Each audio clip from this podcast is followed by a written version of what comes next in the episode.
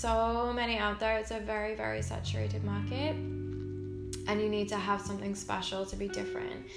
And guess what that special thing is? It's you. It's the fact that you're teaching. It's the fact that there's no one else on this planet like you. And that is your unique selling point. So you have to embrace it fully. You have to bring all of your quirks along to the class and just be yourself. Like, don't try and fit into this stereotype of the yogi who's.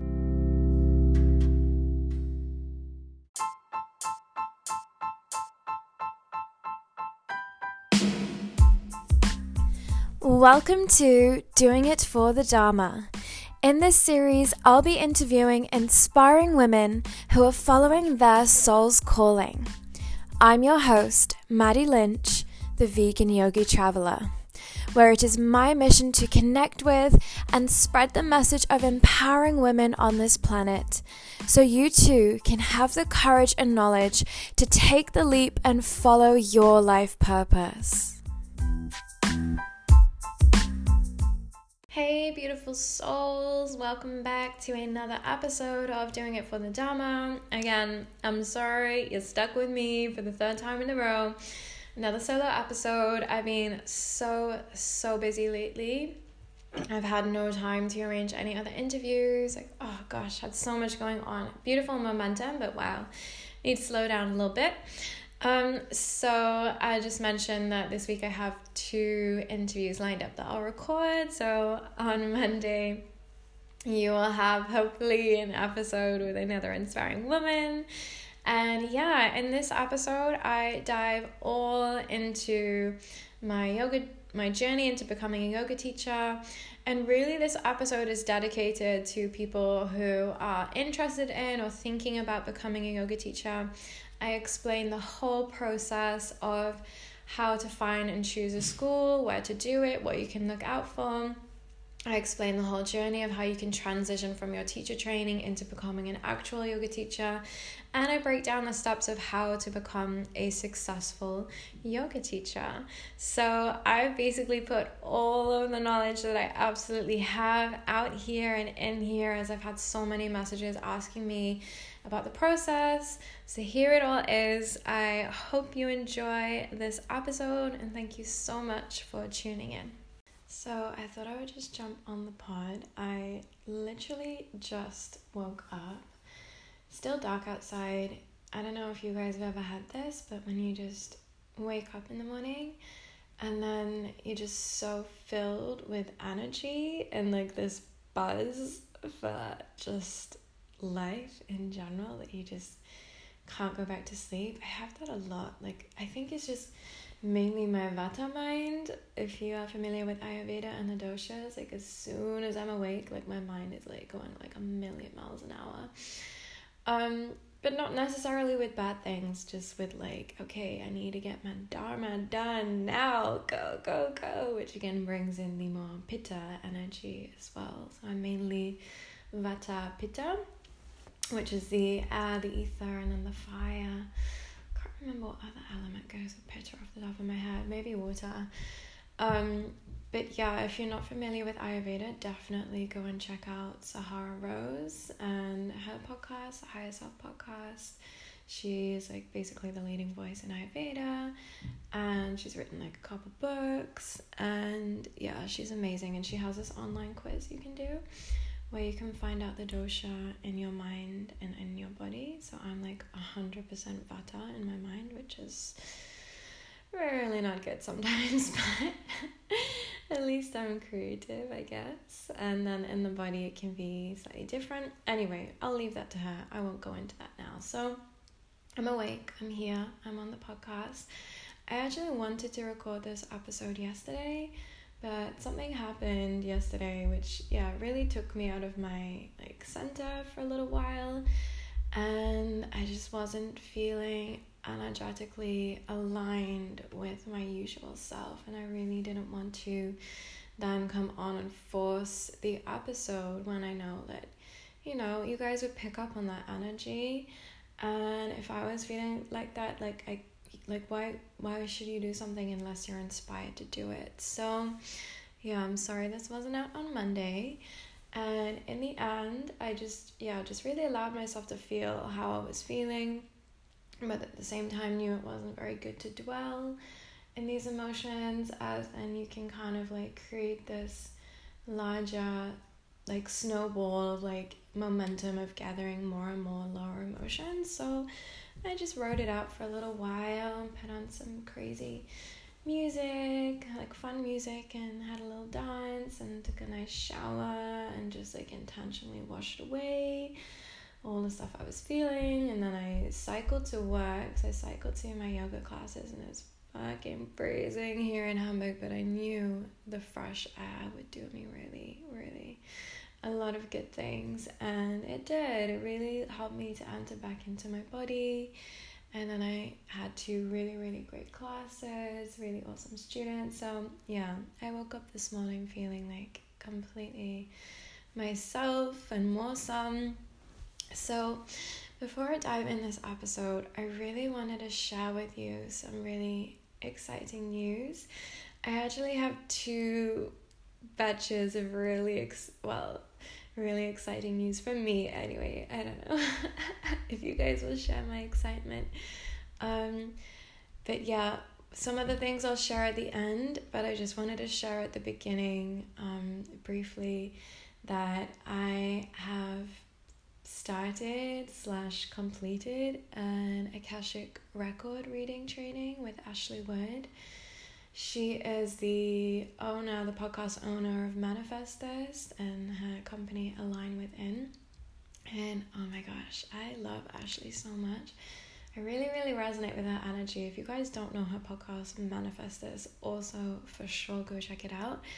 So she's basically teaching the Akashic Records, which is basically this dimension, the Akashic field of the record of all souls' history um, it's like everything, a record of everything that has ever happened and ever will happen, and all forms of possibilities for like each person on the planet, each animal, each thing. Like it's incredible. I won't go into too much detail, like explaining this.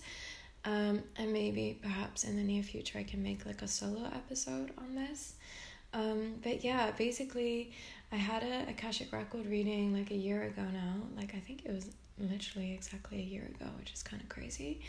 Um, and it was so, so powerful. Like, I got to find out my soul origins and like which star system my soul is from. And it helped me to explain a lot of things. Like, I have really, really intense, like, underwater ocean dreams where I, I like see these huge sea creatures, often they're whales, and sometimes I'm one of them. And anyway, this reading, like, brought a lot of clarity to me and I felt like after the reading it felt like a bit of a, a another reawakening like you know how uh, I don't really know how to explain it but like obviously we're all like these beautiful souls living in this body but we're not like fully acknowledging that we're these divine beings.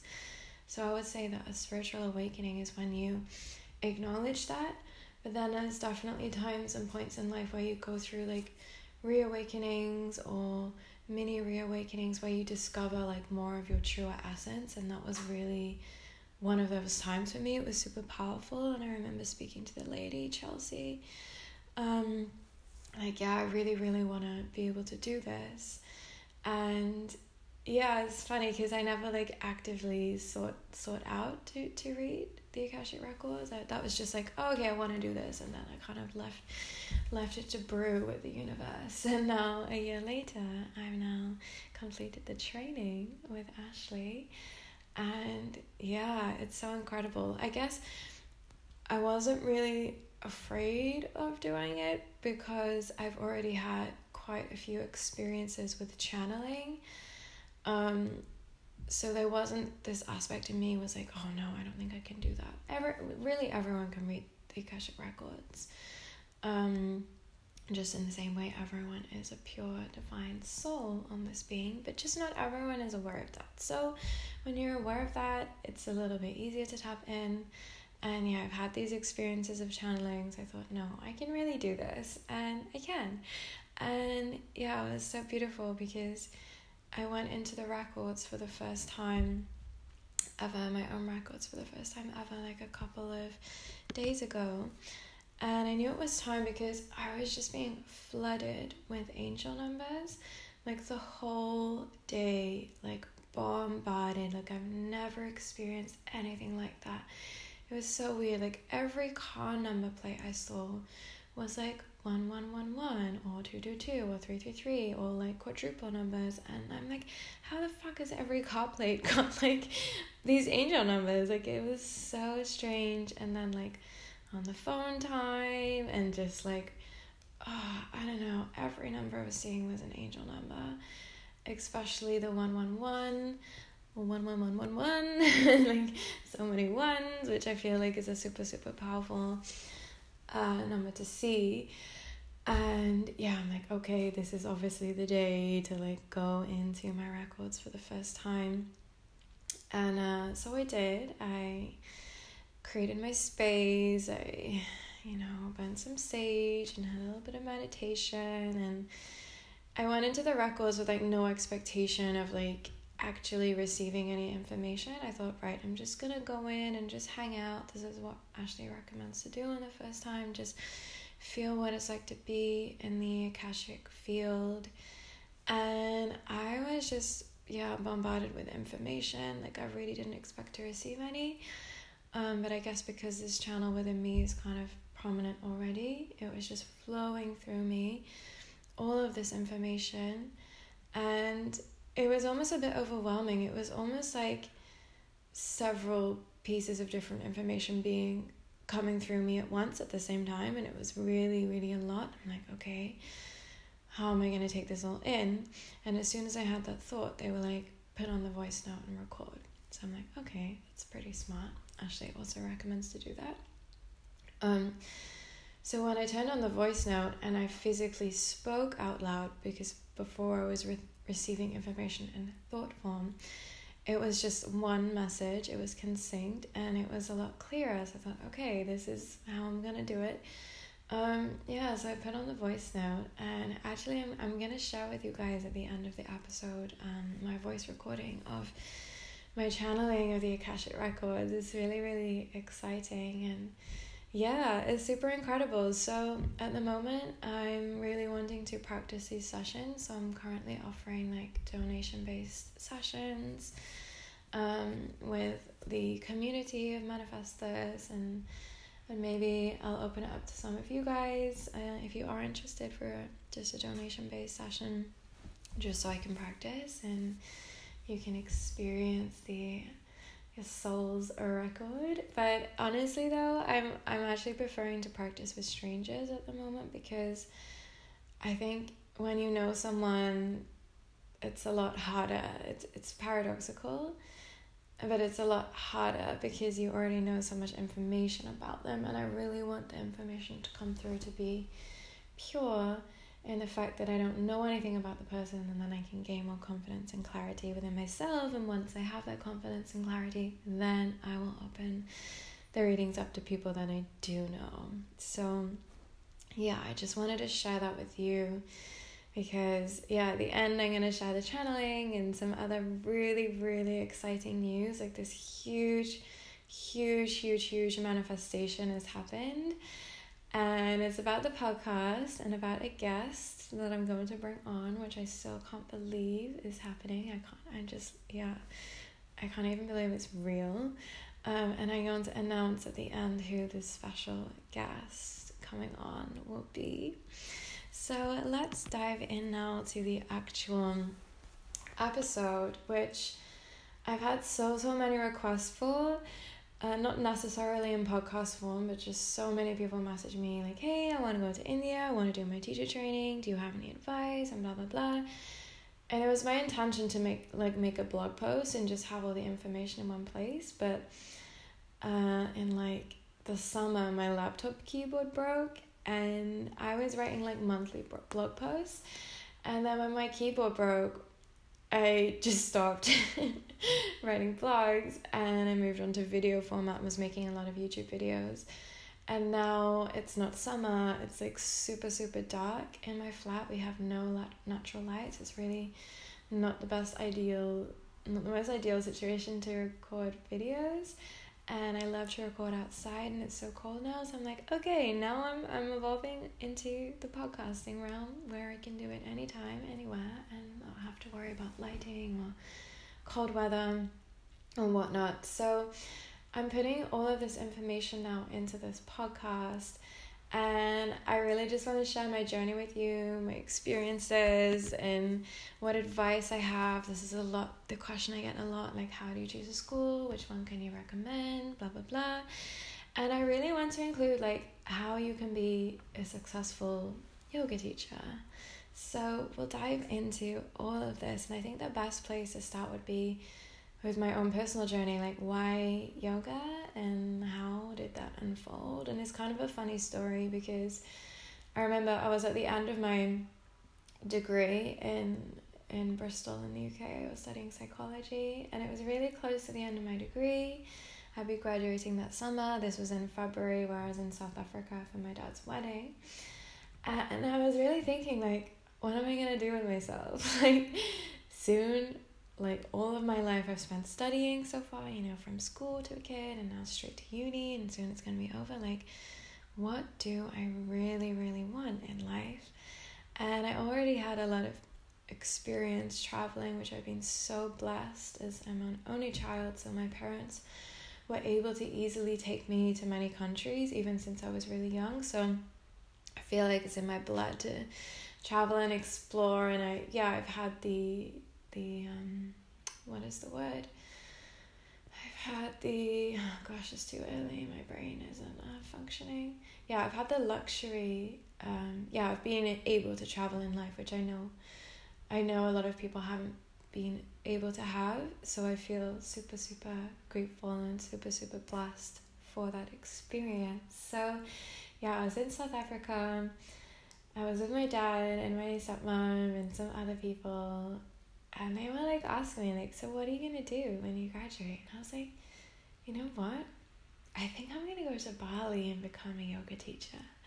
And my dad freaked the fuck out because he's like one of these typical dads you know who has really like high expectations like maybe they want you to become a doctor or a lawyer or something that society defines as successful.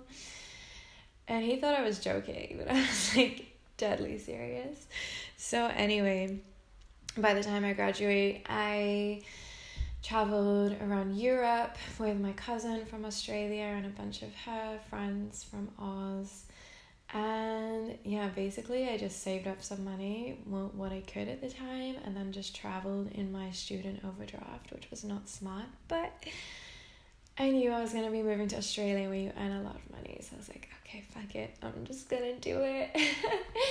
Which obviously I can't recommend to everyone. Like, you're supposed to save and blah, blah, blah. But I just really have this mentality of like, spend money on memories because money is always to come back to you, but the memories are not. So, yeah. Ended up moving to Australia. Um, which I absolutely loved. Oh, I feel so good in that country. Um, and yeah, I, I was just working and you earn so much money in Australia. Like, even if you're a toilet, toilet cleaner, like, you earn really good money. So I was just earning like the most money I've ever earned in my life. And I'm like, wow, like, this is what it feels like to be abundant financially. And I was only waitressing part time, like earning like over like forty thousand dollars a year, which was just nuts. But yeah, anyway, I had a lot of money and I'm like, I was doing a lot of yoga, I was doing a lot of hot yoga over there as well. And I'm like, I really, really want to go do my yoga teacher training because I can afford it now. And it just seems like the next logical step because, yeah, I've always loved yoga. Like, since I was really young, my mum was sneaking me into fitness classes when I was like 12, and we just lied and said I was 16 and was doing all this circuit training. And then we did a lot of Pilates and then yoga really came to me during university. I know I'm jumping all over the place now. This is my Gemini mind, but I'll tie all the threads back together, I promise. So, yeah, yoga came to me in university where, like I said, I was studying psychology. We studied, um, one of the modules I did was the psychology of appearance and embodiment. And yeah, they really brought yoga to us to, yeah, really acknowledge the beautiful psychological benefits as well as the more spiritual benefits. So I then took up yoga like from uni and was like doing it on the regs. So yeah, of course, I was doing it in Australia as well. And yeah, so I decided, okay, I really want to go to Bali and I really want to go do my teacher training in Bali. It was so so expensive to do it in Bali. I think it was like over four thousand dollars, um, Aussie dollars, which I guess isn't actually that much, but I I thought it was quite a lot. But I booked it and I was like, no, I'm just gonna do it. Um, but then six months after I moved to work, do some work on the farms in Australia because you need to do that to get your second year visa. And work was a little bit slow on the farms like the pay was still pretty good, but it was pretty sporadic work because there'd been a lot of problems with the crops and the seasons and the weather, you know, global warming, climate change. So money actually wasn't so uh, as strong as it was before. It was still pretty good. Um, and then I was like speaking to some people at the hostel, and they'd been to India, and they were talking about how incredible it was. And I'd actually always really, really wanted to go to India as well. And I was just, I don't know, I just had a little research online and I saw that the the courses in India were actually like a quarter of the price of the ones in Bali, and I feel like it would have been a way more authentic experience to actually study yoga like where it originated. So I thought, you know what, I'm just gonna cancel the Bali one. They actually gave me my deposit back, which was really cool and yeah i i booked somewhere in india. So the way that i researched for the course was i looked on this site called i think it's book yoga retreats or i think they even have like a book yoga teacher training one now. And i was like reading through all of the reviews and sifting through and it's kind of hard because there's like thousands of schools in India, of course, especially in Rishikesh, and then I would say Goa is the like next popular place. And I studied in Rishikesh, which is in the foothills of the Himalayas. It's actually the the city which is the birthplace of where yoga originated from. So there's like a yoga school in like every inch of of the city. Um, and yeah, I was just researching and researching and reading reviews, and then I just picked one. I was like overwhelmed by the choice and I went for one that wasn't too pricey, which probably was a little bit of a mistake. um, but yeah, and I went for it. So, with my own personal experience, I would say looking back on my decision of the school, I would say the quality wasn't what I would have wanted from a training from the, the course that I took personally. There were a few things, well, quite a few things that yeah, just didn't really work out well. For example, the teachers, um, were just really, really not up to standards of what you would want from a training. And there was only three of us on the course, which again was a bit of another weird sign. Like, okay, why, why are there only three people here? which was a nice experience. It was a lot more one to one. Um, but yeah, the, the physical quality of the yoga teaching was not very up to standards but it was good because we were just three because we all felt the same way and in the end um, we complained and we actually managed to then get really good teachers so pros and cons to that so i would say i would really recommend if you are looking for a school you can't just rely on the reviews because anyone I guess anyone can leave a good review. I guess everyone's not inclined to leave a good review and doesn't really have the motivation. Um, but it needs to be more than that. It needs to be more than just the reviews. Like I would really say like truly go inside and ask your soul to guide you, which I know sounds a bit wishy-washy, but we all have this connection to our higher soul knowledge in the form of our intuition, right? So go with your gut feeling and see what school actually feels right for you. See what really resonates with you on this soul level and go with that. Just trust yourself. Ask, you can also ask your spirit guides or angels to guide you to the right school. I don't think I did this. but then also just trusting and knowing that wherever you go is is the place you need to be and has the lessons for you that you need to learn as well. So this would be my recommendation. I would for sure recommend to go do it in India because even though the first part of the training, like the teaching quality wasn't the best, it was such an authentic experience though. Like, for example, I loved my philosophy teacher, uh, pranayama teacher, uh, Guruji. it was just so authentic Indian and it was just magical. So I can, yeah, I can highly recommend you go to India if you can. And I went to India by myself. I went solo. A lot of my friends and family were super, super scared, but it was actually completely fine.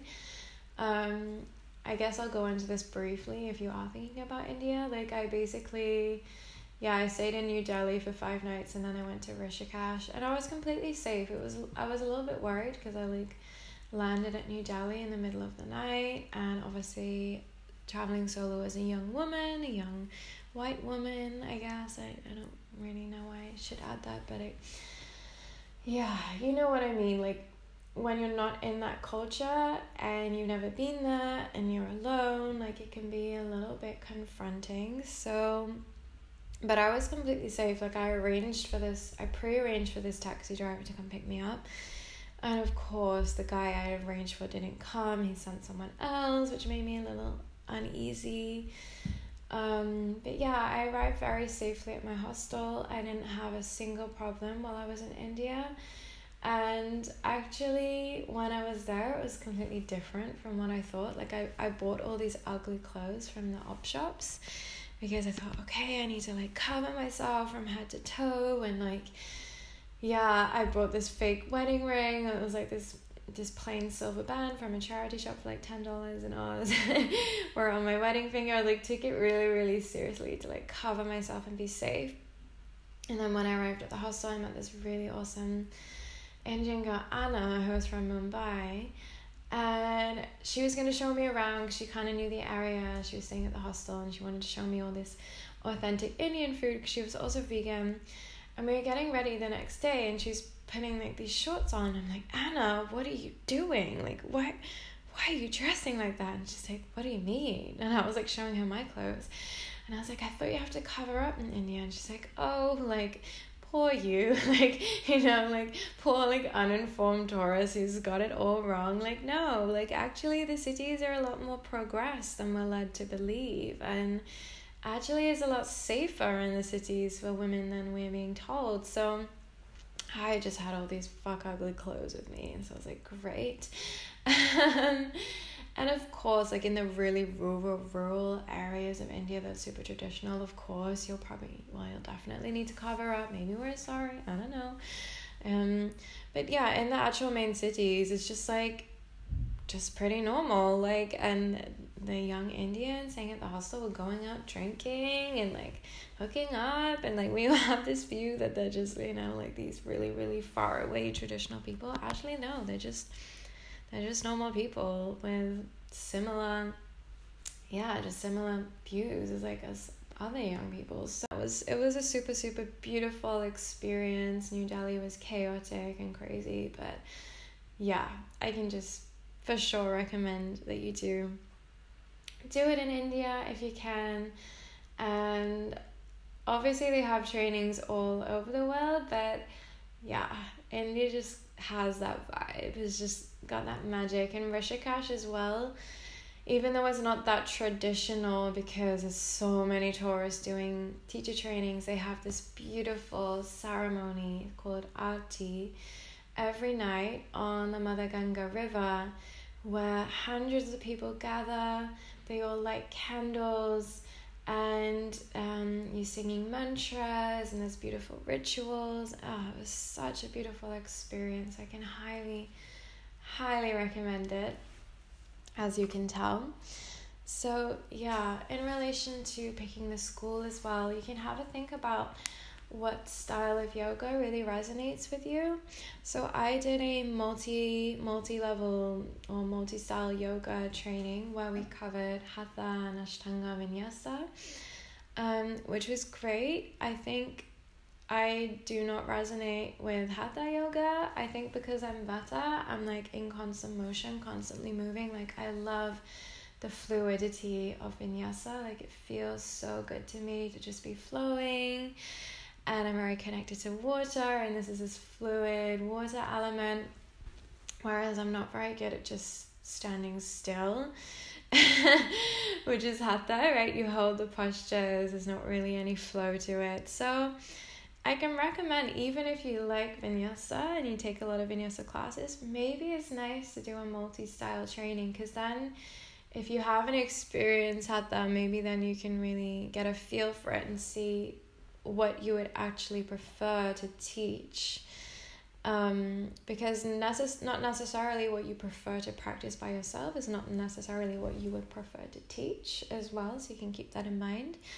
Um, or if you're truly like set at heart, you love vinyasa, you've tried other classes, yin and hatha, and you really, really want to do vinyasa or ashtanga or kundalini or whatever it is you practice. So many styles of yoga, right? Um, then yeah, for sure, just pick a school that's just dedicated to that certain lineage and style. Um, and yeah, I can recommend, of course, that you do the 200 hour teacher training to begin with. I know that there are some offering 100 hour, but in general, like to teach, to actually go and teach, you do need your 200 hours. So I can just for sure recommend that they have that. And I would also highly recommend that you find a school who's registered with the Yoga Alliance. So, the Yoga Alliance is basically this global um yeah alliance of yoga that has certain rules and regulations of like the standards of how a course should be and what it should include and it's just a little bit safer on your behalf and then afterwards you can like register with your yoga alliance as well if you want to although it's not something you have to do. It just gives a little bit more credibility to the school. I would say as sometimes studios won't take you or opportunities won't take you unless you have been uh, with a course who is with the yoga alliance just to keep this universal standard. Of course, then it has its own limitations as well, but maybe just have a little research into that and see what does feel good for you because I know there are some experiences, especially in Germany, there's this one school, and I won't mention the name, but where they train you and then you're just trained to teach with them. Like you're not allowed to go and teach anywhere else. And then sometimes some of the other studios won't really recognize that training, so then they have to open their own studio, and it just seems very, very limiting. I don't know, but yeah, just just really have a look at what kind of situation you can get yourself into in the future with what training you choose. So I would obviously say just give you just look for something that gives you a little bit more flexibility and a little bit more freedom. So my biggest advice to you after you finish your teacher training would be to make sure you sign up to um, a platform that allows you to go and practice and teach straight away. Like the most important thing after you finish, teach, teach, teach straight away. Even though it feels really scary, even though you're like, ah, but I don't really know like exactly what I'm doing. I know I've just done a training, but I have no experience in teaching, like that's the point. Go and find some experience because I think with a lot of teachers they'll do this training and then like they'll not go into it because they don't feel like the time's right. Like guess what newsflash, the time is never gonna be right.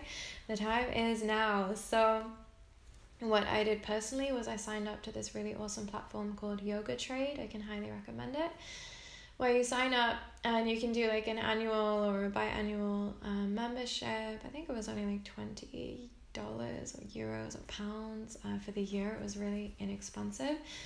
And excuse me, it basically shows you uh, all of these teaching opportunities around the world.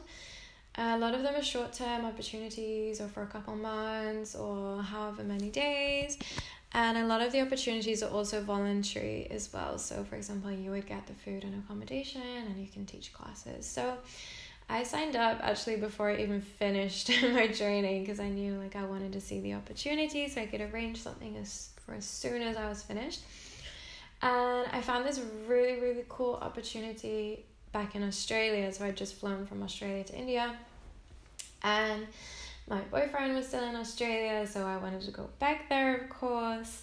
And yeah, so I found this opportunity to teach yoga at a, a holistic addiction rehabilitation center near Byron Bay, if anyone knows down under.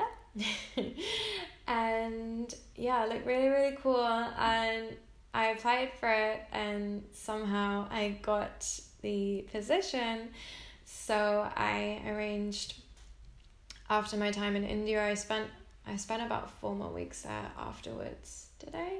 No, I spent three more weeks afterwards in India because my mum came to visit me as we hadn't seen each other in 18 months and we both did an Ayurvedic massage course together. But anyway, after this point, I flew back to um, Australia and I went to this holistic addiction retreat center with Henrik, and he was also volunteering, like playing sport and taking everyone to tennis. And yeah, it was a really, really cool experience. And I was kind of nervous because I was like, okay, I've not like taught any proper classes yet. I did teach a two two classes um, after my teacher training because then there was a next group coming. So I taught a couple classes to them, which was actually so fun. But I, that was the only experience I'd had, right? So I was a little bit nervous. Um, but it went really, really well. Like the people that were there were there to heal from like you know deeply yeah, deep alcohol addiction. So it wasn't really something they were super, super into anyway. And some days no one would turn up, or just one would turn up because they were having really low days. So it was a very interesting experience. And I actually wrote a blog post if you are interested in my ex- the experience that I had there. Like I ended up going to ANA, Alcoholics Anonymous meetings with one of the ladies for support who I connected with well and it was it was a beautiful experience. So yeah I can link I can link in my my blog post if you are interested there. So afterwards uh, after that experience we like road tripped in our van for like several weeks. But anyway after that I really felt it was important for me to continue teaching as much as possible. So, towards the end of our travels after Australia and Vietnam, went to the UK to visit my best friend, and I put on a charity yoga class for her father who was running in a marathon at 60. And then I moved to Düsseldorf in Germany and I set up my meetup group where I was teaching yoga in the park because it was summertime and I thought, great, I can teach more. Um, and actually, before I did this, I can't remember the timeline, but before or after I was teaching in the park, I found another opportunity on Yoga Trade to go and teach yoga at a retreat in Mykonos in Greece for six weeks. I thought, yes, this sounds amazing.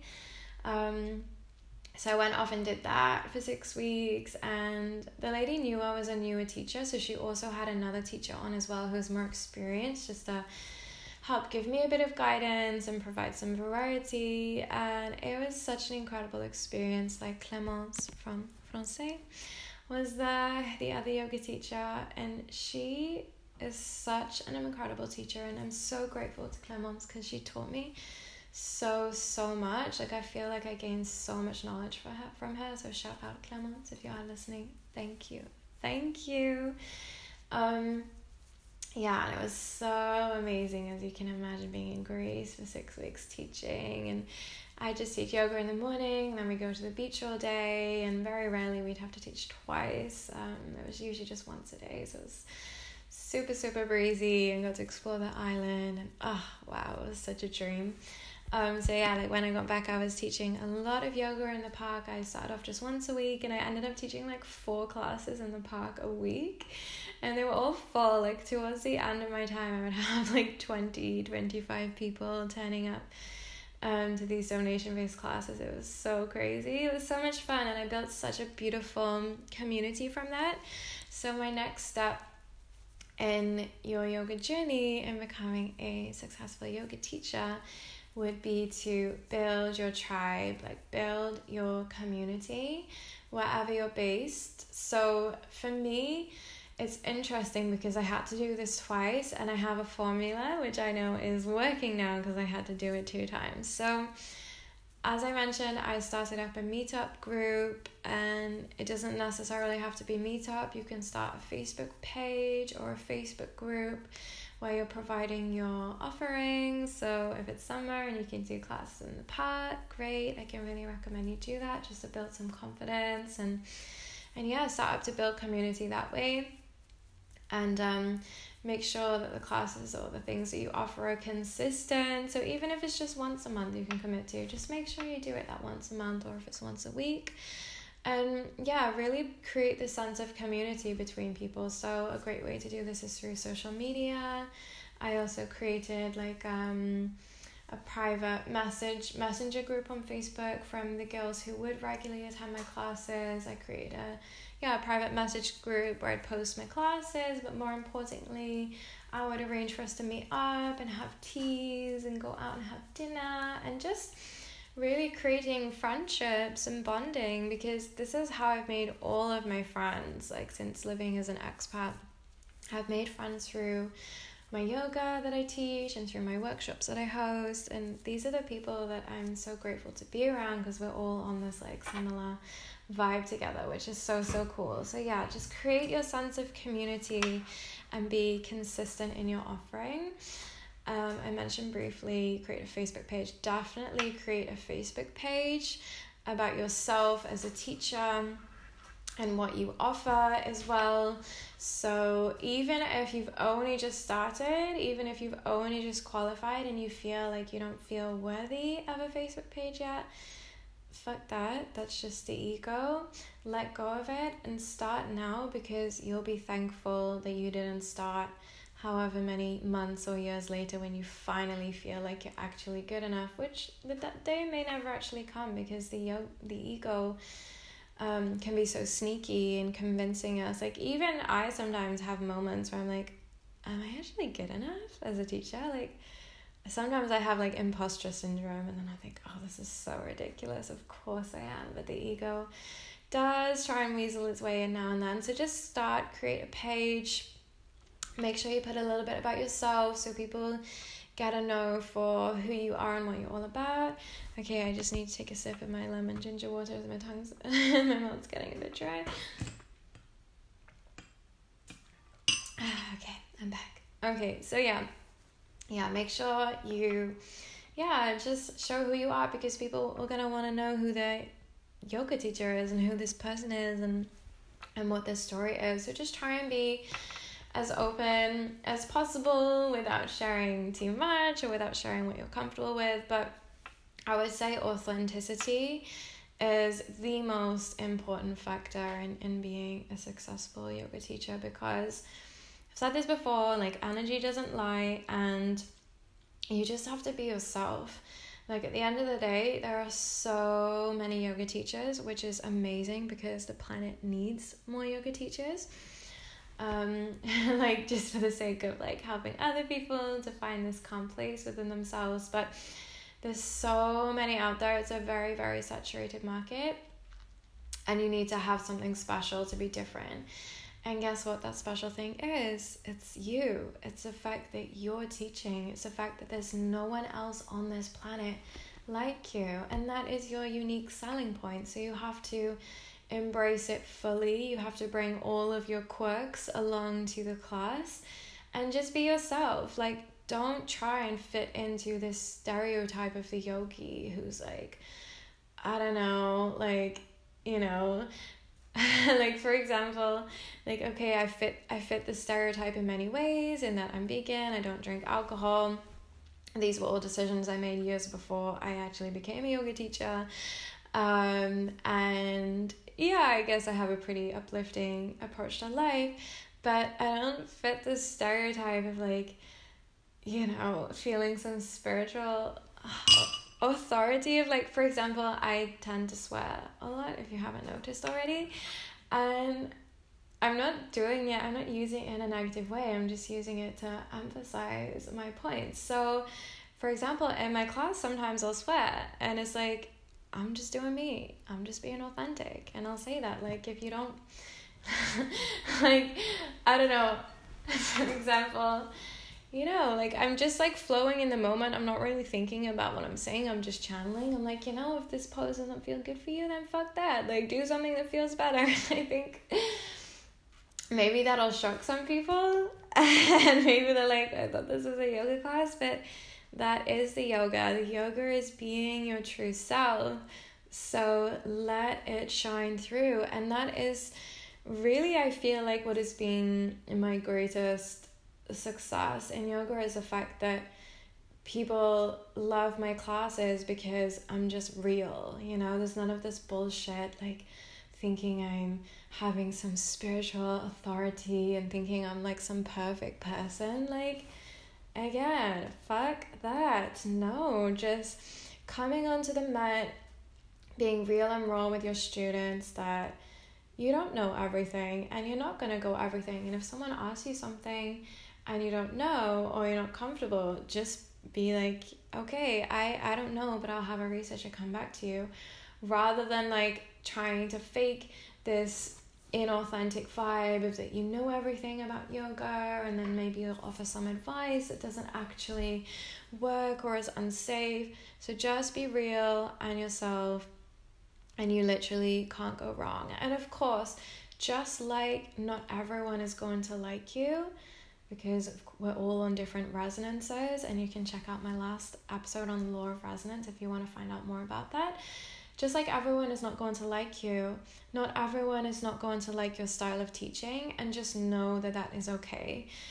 You can't physically please everyone, it does not work like that. So just find how you like to teach, be yourself, and stay with that. So, for example, with me, like personally, um, my spiritual path means a lot to me and it's a huge huge part of my life and all of the friendships that i have have the spiritual connection. Like I think because of my Sagittarius moon, it's like this seat, this path for like higher knowledge and my Aquarius ascendant, I'm like, I need to go really, really deep with people or I'm completely uninterested.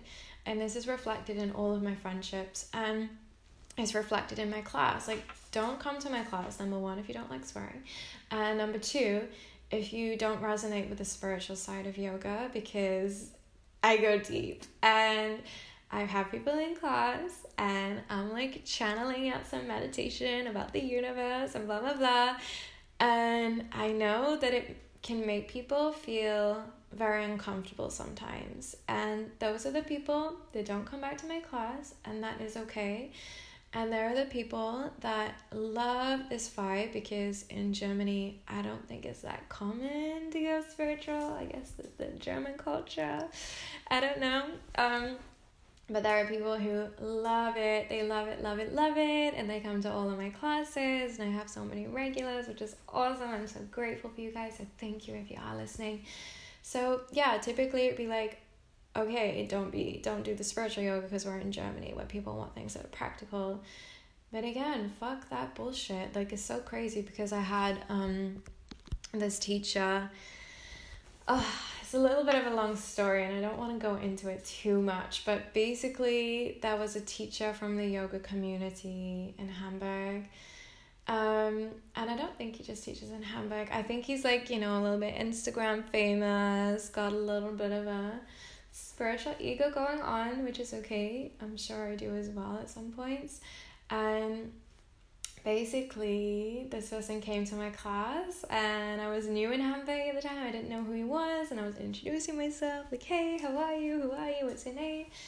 And I didn't know who this person was, and I think this really, really tickled his ego that I didn't know who this famous Instagram yogi was and um, he ended up leaving a few bad words about my class and to one of the studio owners and then basically I ended up getting fired. This is from the same studio that was fired again recently. It's it was a weird vibe there again. If you want to find out more about that, check out my last episode. Anyway, instead of being really immature and messaging him like, well, thanks a lot, you got me fucking fired. Um, I was just like, no, like use this as an opportunity for growth. So I messaged him on Facebook and I was like, hey, this is a situation that happened. I'm no longer welcome at the studio because of some of the things that you mentioned. So, can you please give me advice and some feedback on how you feel that um, I can improve in my teaching? Because essentially, that's all I want to do. I just want to grow and, and become a better and better teacher. And I was super, super humble. Like, even though this really bad situation happened, kind of because of you, I was like, no, be the bigger person, learn and grow from this. And anyway, I didn't get a reply. And then it was literally seven months later, so this happened kind of recently, where I was at the studio and I, I got back. I was welcomed back to the studio because, like I said last time, my classes were pretty full and going well. And yeah, my I was just about to teach a class, and there was a lot of people attending, and um, this person was there before me teaching some workshop and they were like, "Oh, Maddie, hi, hi, how are you?" and I was just like, "Oh, hey, like, how's it going?" And then kind of like just went back to setting up, and he was like, "Oh, come, come over here. Like, I, I really, really wanted to give you that feedback. Like, I'm so sorry, and blah blah blah." I'm like, "Oh, that was like seven months ago. If you remember, okay." Anyway, I was given from this person the most ridiculous advice I've ever heard in my life. I was basically told that I'm too nice and that my students won't respect me because I'm too nice as a person and they need someone who's an authority figure. Um, I was told that I shouldn't make jokes in class because I'm like super myself and like as a Gemini, I guess I can be a little bit witty and a bit quick minded, and if I if I feel a joke in the moment, I'll just say it, and people generally laugh and they like it. I don't do it for the laughs; I just do it because I'm Gemini and I love to get creative with my language. So sometimes I crack a few jokes in class because you know I'm just doing me. And he was like, "Oh, you need to leave the jokes behind. Like even a comedian wouldn't crack jokes so cheap and was like basically saying that people won't like it. Um, it was so many ridiculous things, and that apparently I need to be more authoritative in my class, and I need to go around and tell people that, oh, you haven't quite got it yet, but maybe soon, and and and actually disempower them so I then am seen as like a better teacher. Honestly, it was the most fucking bullshit advice I've ever heard in my life, and I was shocked. I was so shocked that this was coming from the mouth of someone who is like supposedly, you know, high up in this community or doing well. I just thought that is so ridiculous. And I almost wanted to laugh. There were so many other points as well, but I won't I won't bother going into them, but you kind of get the vibe for like what I'm trying to say. And I think he was really trying to trigger me. And I was just laughing inside. And he was like, I was like, okay, yeah, thanks. Like, not rude at all, but not like taking any of it in, obviously. And he's like, wow, like you're taking this so well. Like, I really thought this would, would really be, um, I thought this would like upset you or be hard to take. Like, really, really amazing. You can take this so well. And I was just like, okay, like I need to go teach my class. Like, see ya. Um, yeah, just bizarre. So I would say, please, please never follow any kind of advice like that. And I would say, even though like I'm sharing this information with you now, like just pick and choose and see what feels good to you, see what resonates with you on your yoga journey, and don't let anyone else, even someone who's in some higher yogic position, which is actually bullshit, doesn't exist, don't let them tell you how you should be or how you should teach because the points that I was given were nothing to do with my teaching and everything about who I am as a person. And yeah, maybe that was a bit threatening for that person, but it just goes to show like, be yourself. Not everyone is going to vibe with that, and that is more than okay because as long as you're living in alignment with your path and yourself, you literally cannot fail. You can't fail at being yourself. Like it, it doesn't exist. It's just, yeah, that's the beauty of it. So yeah, you kind of get the gist of where I've been going with this. So once you've been building up a lot of experience teaching, and yeah, you've got a lot of classes under your belt, whether that's with friends and family, just practice with whoever you can.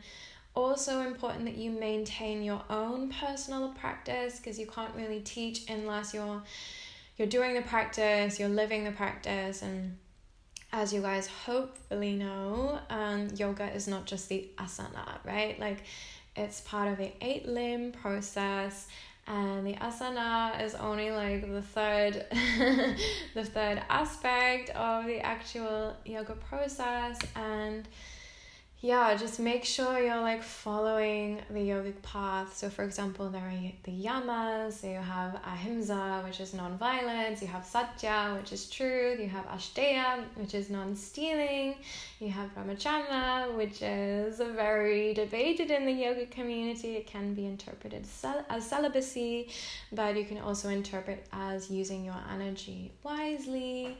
And then the last one, I can't remember how to pronounce the name, but it begins with an A. and this is basically about non attachment.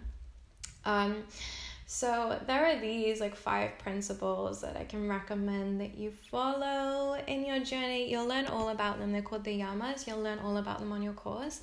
But just try and stay stay in alignment with this. Like, and I think you'll notice that people recognize your authenticity as a yoga teacher because of course you can teach yoga and you can go out and get wasted and fucked up and yeah be doing these kind of things. Of course you can. Like we live in the 21st century. But at the same time like if you really want to make this the only thing that you do and you want to go far with it i recommend just try and live in alignment with the yamas as much as possible. And the yamas do typically mean restrictions or restraints in Sanskrit, but it's for the highest good of all. Like, number one, ahimsa, non violence. Like, you know, that's a pretty nice one to follow, and being truthful and being authentic and not stealing and using your energy wisely. Like, these are all really, they're there for a reason. Like, they've survived thousands of years for a reason. So I can just recommend that during your path as a yoga teacher, just try and live in alignment with the yogic philosophy because there are a lot of people quite a few I've experienced here so far in my journey that are not living in alignment with these principles and it's like wow like how are you teaching yoga when I don't know, you're just so far away from it. You know what I mean? I don't know. Maybe I'm being judgmental. I think I am. Um, but yeah, just just do what works for you. And of course, you do need balance in life as well. So I'm not saying don't drink alcohol again. I'm just saying like just stay true to yourself and do what feels right for you and don't do things for the sake of others. So once you have got your experience in teaching, I would recommend then reaching out to studios. Just take another lemon sip of water. As I've been talking for like an hour now. Oh my gosh. Sorry guys. Hope it's hope it's helpful. Um yeah, so then you can reach out to studios and email the studios. It would be nice if you can go into the studios and physically meet the owner, but from experience and from teaching at studios, I know that the owners are very, very rarely at the studios. Usually, how it works with studios is that there's a bunch of different teachers every day, and the teacher will just come in for their class and then leave. So I even tried this like when I moved to Hamburg, I was going into studios and taking classes and like, hey, do you want some tea? And they're like, this is actually nothing to do with me. I'm not the owner, so mm, you know, like send an email. Unless unless you can find the class that the owner does teach, and usually they'll teach at least one in their own studio. Find that class, go to that class, introduce yourself. I can say that you can offer yourself to be a sub teacher to begin with because studios always need sub teachers, right? Like there's always someone who's sick or last minute they can't do something and then they always need yeah, you always need someone on standby, always need someone on call. And it's it's help for the studio, so it's harder to say no to help than asking for a class outright. So I would say begin as a sub teacher and often then you can involve you you're more likely to evolve into becoming an actual full-time teacher with a class there because you already know the system you know how to sign people in and then it's just a lot easier to integrate someone who's already been there so that would be my advice to you. Yeah start out subbing. Of course you can say you can sub but also if there is an opening for a full class then you know you'd be happy to take it. Just put your intention out there. And yeah just make sure you go around to as many studios as po- possible introducing yourself attend other people's classes. This is also something that's been really helpful for me is going to other people's classes because you then get inspiration and ideas and you can get creative and you can see especially in your early days as a, as a teacher and of course you should always be going to classes but especially in the early days you can see so many different styles in the way that people teach and you can kind of pick up what works well for you. So there's lots of different nuances from the teachers that may feel good to you or they may teach in a way where you're like no that does not feel good and then you know not to do that thing that they're doing if that makes sense so yeah this is my advice just keep going to classes teach as much as possible and um yeah, just put yourself out there. I can recommend as well um, if you are the kind of person who is comfortable with being behind the camera. Uh, maybe you can make a few yoga videos on YouTube, like just for friends and family. It's always fun to post, and then you can get some feedback as well. And just really continue to cultivate your sense of community. So, like I said, I made friends with like all of my students and I have such a good relationship with them. Um, and it's so nice because yeah, then you have people coming back to you and you build this bond and it's super, super special. Like it's so beautiful teaching a class where you know everyone really, really well.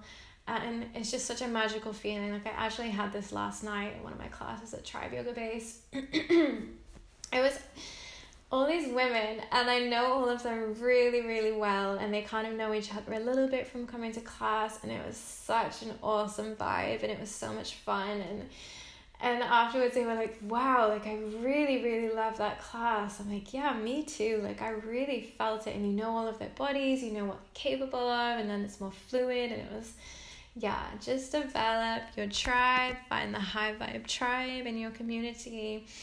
And yeah, just just care about your students. Like, if you don't care about them, if you're just there for the attendant, if you just care about their attendance of your classes, like people are gonna feel that. Whereas if you genuinely care about them, you care about their well being and how they are, like people will feel it so much. And I've had that like from yeah, the studio I just got fired at because of yeah, that situation in the last episode I talked about. Um they were like bringing some of my students were bringing me gifts and stuff. It was so so sweet and yeah, I just was just I felt so humbled and it was awesome. So yeah, make sure you build your community, care about them. I would say it's important as a yoga teacher, unfortunately, that you do try and have some kind of online presence. So like I said at the start, like definitely have a Facebook page and I can recommend Instagram page. Like I know it's probably not what you want to hear, but these days this is just how people are doing business, right? they look at and honestly is how I also fall into this trap because if someone messages me they want to do a collaboration or a workshop or they reached out to me like for example yesterday I had a company reach out to me saying they want me to be the lead retreat host for one of their retreats next year, which is amazing. I'm I, I'm just like blown away because it's like okay, as one door closes, another door opens, and I'm like, wow, this is so so cool. And yeah, what is the first thing I do? Look at their Instagram. It's just I guess it's just how the world the world is is function these days. So if you want to keep your personal Instagram, if you have one, do so if you don't want to integrate your yoga life so fully with your personal one, then just make a separate Instagram for your yoga. I know many, many teachers that do that. And this is just a nice way, again, for you to just show who you are as a person. And it doesn't have to be just yoga poses and fancy yoga clothes. Like, that's not very authentic either. You can just show a little bit about who you are and about your day and about your passions. I think it does make a difference. And then it's a way to connect with your students when you're not on the mat. And I always promote my classes on Instagram as well which I know is helpful. People, you know, sometimes say, "Oh, I found your story and I came in," and yeah, so that would be the next element is self promotion of you know being a successful yoga teacher. Number one, being your authentic self, but of course, you need some self promotion, which some people may find some discomfort with. Maybe it feels a little bit weird or a little bit egotistical to promote yourself, but again, this is just the way the world works. And if you don't promote yourself, who will? Like, if you don't promote yourself, people aren't going to know about your classes. So, definitely promote yourself. I like to create Facebook events of all of my yoga classes on my Facebook page. And I'll add people and then I'll post the event in a load of different Facebook groups. So, like I said, I'm living in Hamburg, so I post in the yoga groups and the expat groups. I've made my own group as well, International Spiritual Community of Hamburg for conscious events in English, and on my meetup group. Just post and promote on every possible platform that you can, and then you will build an audience, you will build and create community in that way. So just continue to do so. Don't feel bad about it. Ask your friends to support you. Ask your friends to spread the word. Ask your friends to come along. Ask them to bring some other friends or family. And you'll really notice that it all starts to grow and grow and expand. And I know this works. I know everything I've just explained to you works because I had to do it twice. So once in Düsseldorf, and then we ended up having to leave Düsseldorf to go to Hamburg because Henrik needed to study. And I was like, oh shit, like I'm at I'm at square one, like again. Like I, I just felt this huge community in Düsseldorf.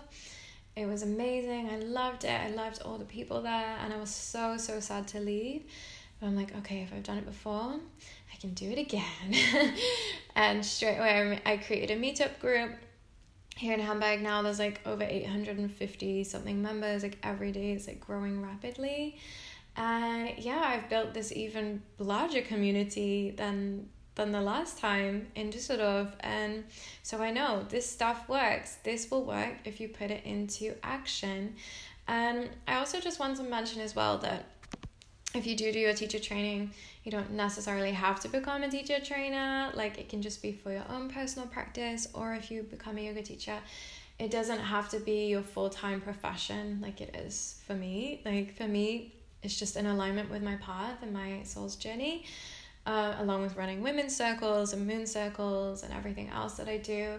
But it doesn't have to be that way for everyone, and it's not sustainable for everyone either. Like, especially if, for example, you're already living in a really nice apartment and you're already accustomed to a certain way of life, then to just be a full-time yoga teacher maybe won't sustain that lifestyle you already had. But whereas i like came from uni broke life came from backpacking living in hostels to now for the first time ever living in my own place like with just my place with my boyfriend. And yeah for me the life is pretty good. Like for me i've like never been so abundant because i haven't had that contrast to corporate career to full-time yoga teacher if that makes sense. So you can teach yoga part-time of course. You can do it alongside your career and it doesn't have to be yeah this main thing that you do. It doesn't make you any less of a yogi if you're like just teaching once a week after work or on the weekend or something.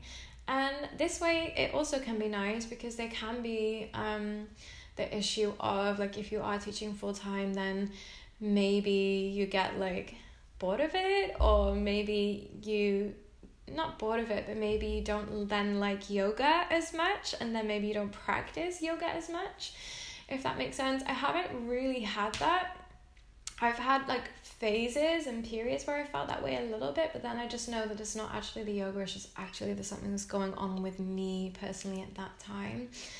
Um but yeah just see like what vibes for you and work with that and you can experiment um you can start off teaching part time at work, and I know some teachers who have then transitioned to being full time teachers. So the possibilities are endless. Vice versa, you can start off being full time yoga teacher. If it doesn't work for you, you can get a part time job or whatever.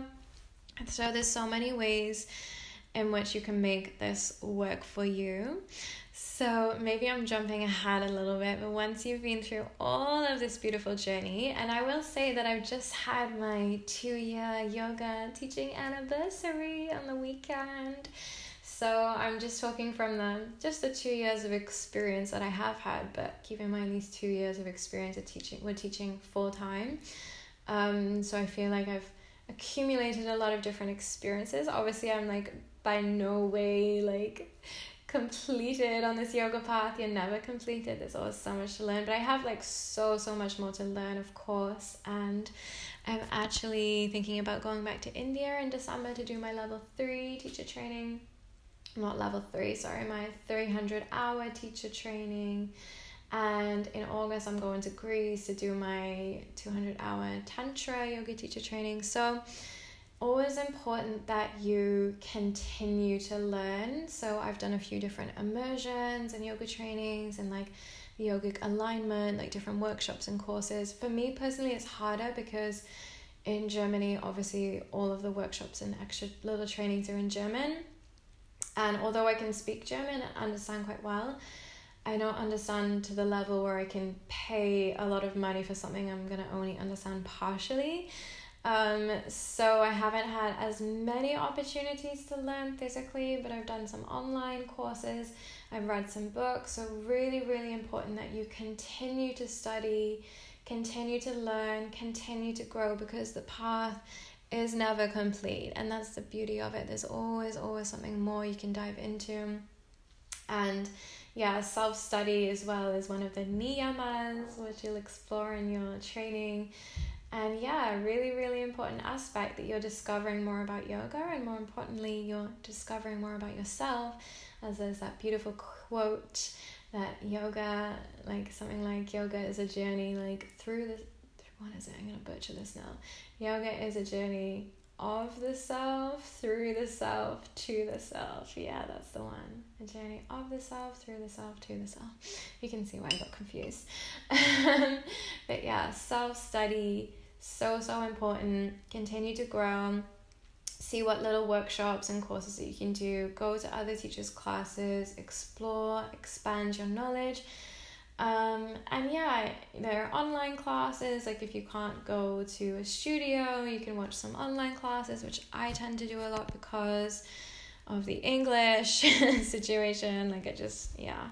So just see what works for you and most importantly have fun with it. Like this isn't something that needs to be taken so so seriously. Like obviously the practice is important but just have fun and just be yourself and just enjoy the whole journey. Enjoy the highs of it. Enjoy the lows. Like there's some days you're going to teach a class and you just feel like you could have done it better and you didn't enjoy the teaching because you messed up a few times. But guess what? Your students don't even notice half the time like I remember a few times that I taught a class and I thought it went really badly and I mentioned it because I, I knew the students because they'd become my friends and they're like, what, really? Like, no, that was great. Like, so often, a lot of the times it's just in your own head as well. Um, so yeah, just stay true to yourself and you can never, ever, ever go wrong. And yeah, just continue to look for opportunities to teach abroad if you can. It's always a beautiful way to travel. Um, and I'll link in the the websites that I mentioned, like Yoga Trade and like these other things that I've mentioned as well. So it's been an hour and 10 minutes, almost gonna be 111 in a moment. Ah, it's 111. Love it. Anyway, so I've rambled on for a long time. So I really, really hope that this has helped you gain a clear picture and gain a clear insight into what it means to be or how to become a successful yoga teacher. And when I say success, by the way, I'm I'm not using success by society's definition of like having a fuckload of money. I'm saying success as in being true to yourself and making a difference in other people's lives because that's why we're teaching after all, right? We're not doing it for the money, obviously. We're doing it because we want to help people and we want to do what we love. So, in this way, if you follow these steps, I feel like you will help to become a successful yoga teacher in the definition that I just gave. So I'm going to wrap it up here. I hope you enjoyed the episode. I will record a little outro in just a moment to tell you my really exciting news that I have coming up and a little a little bit more of the other things going on in my life right now. So if you need to uh, jump off now, I'll love you and leave you or I'll see you again in a second. So I hope you enjoyed that episode. I hope it was really helpful for you if you are thinking about becoming a yoga teacher um, or doing your training. So, guys, the exciting news that I have is that one of my one of my really really really big manifestations has come true.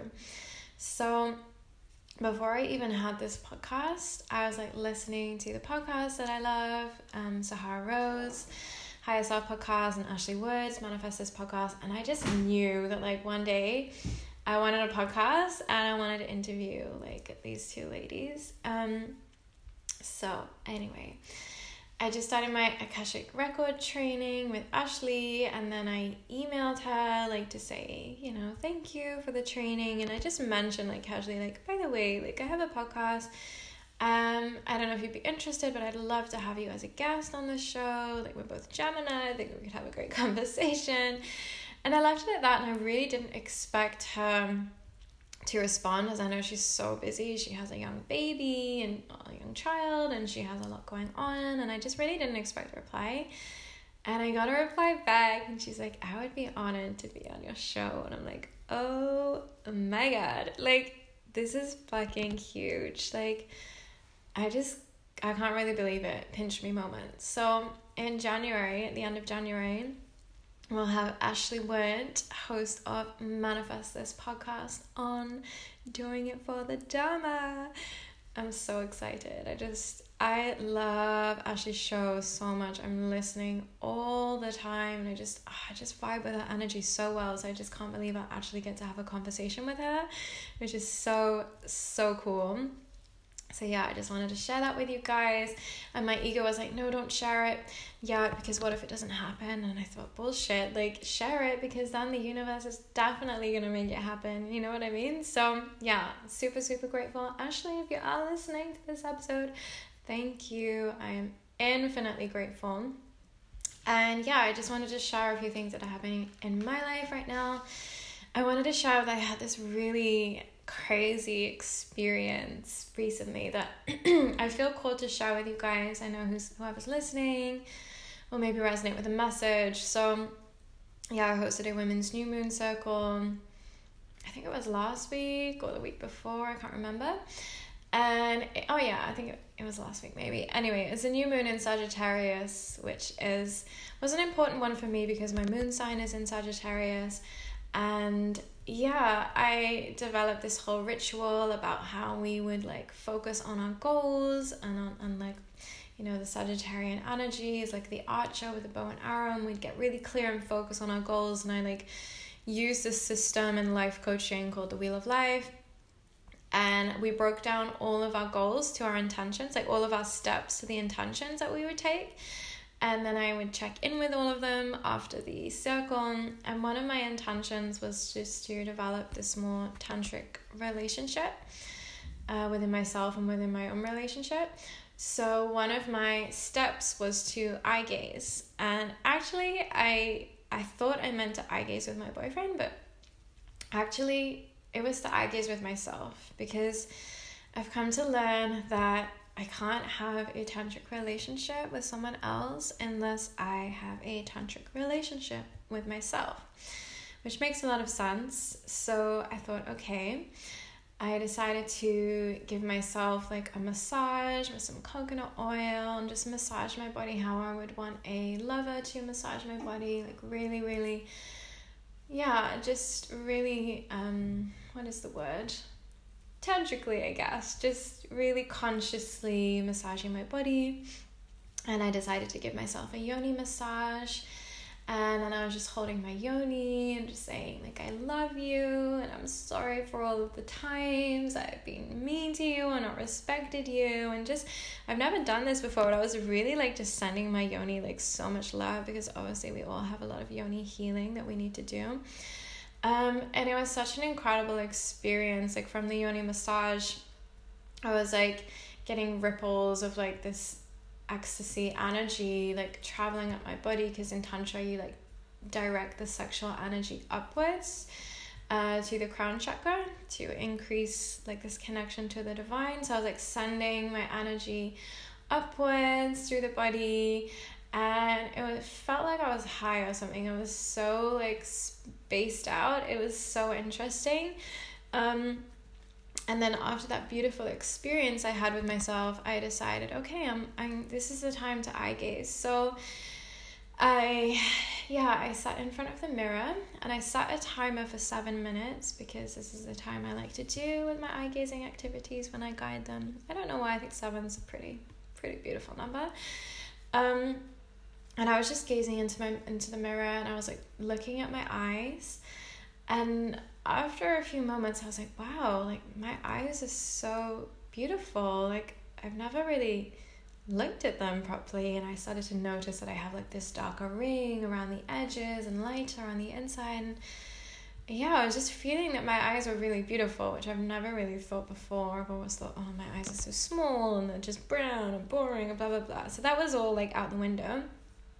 Um, and then I started to go quite deep into it where I was almost getting a bit emotional. Like, I know it's so cliche, but I really did feel like I was seeing my true essence for the first time. And I was getting like a few tears in my eyes and was getting, yeah, really, really deeply into this trance state of eye gazing with myself. And then the craziest thing happened was my face started to change in the mirror. Like it morphed into this old woman's face. And I was kind of a bit freaked out because I, I you don't take drugs, I don't drink alcohol, I was like completely sober. Um, and my face was changing into this old woman, but my eyes were staying the same. And I was like, wow, okay, is this me when I'm gonna be old? I don't know. And then my face like started to morph again and again and then it changed again and again and again and like really rapidly like my face was changing and changing and changing but my eyes stayed the same the whole time. Honestly it was a little bit freaky because like i said i was like completely sober. I was like whoa i'm having this very very real experience now. Like my face was changing into a man's face and then back to a woman's and then my eyebrows would change and like my whole f- facial features were changing. Apart from my eyes they always stayed the same and i really feel like I was tapping into some past life stuff and I'm, I shared this experience with a friend and he mentioned that yeah mirrors kind of like have this mm, kind of magical power in a sense where you can tap into other dimensions and he was like yeah I'm pretty sure you had a review of your past lives. Um so that was really really intense for me. And then towards the end my eyes did start to change. And I must say, there were a few faces that weren't human either. It was kind of freaky. Um, maybe from my celestial bodies. Um, and there, and then my eye color kind of started to change towards the end as my face continued to morph.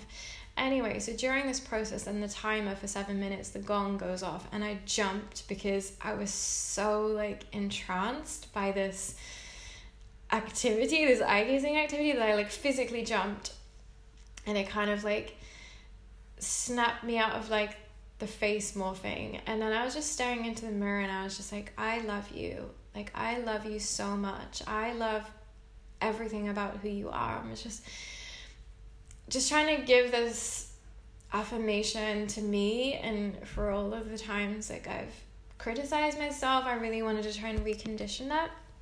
And then it was crazy because my higher self came through and like channeled this message, like used my voice and was just channeling this message to me. And I can't remember exactly what was said. I, I can't really remember too well. That kind of happens when I channel. I kind of forget the information unless it's recorded. But it was a really profound and beautiful message, and basically about like just just loving and accepting myself more.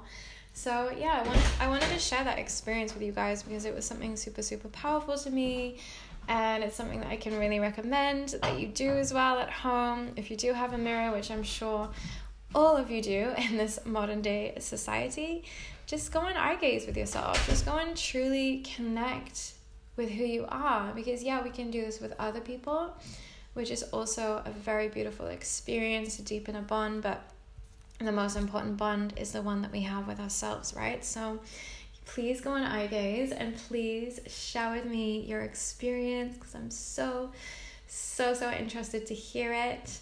And as promised, as I mentioned in the start, when I went into my Akashic Records, I, yeah, pressed, I was told to go on voice memos and just press record because the information was coming too through rapid coming through too rapidly. And yeah, I'm gonna include that clip into the end of this podcast.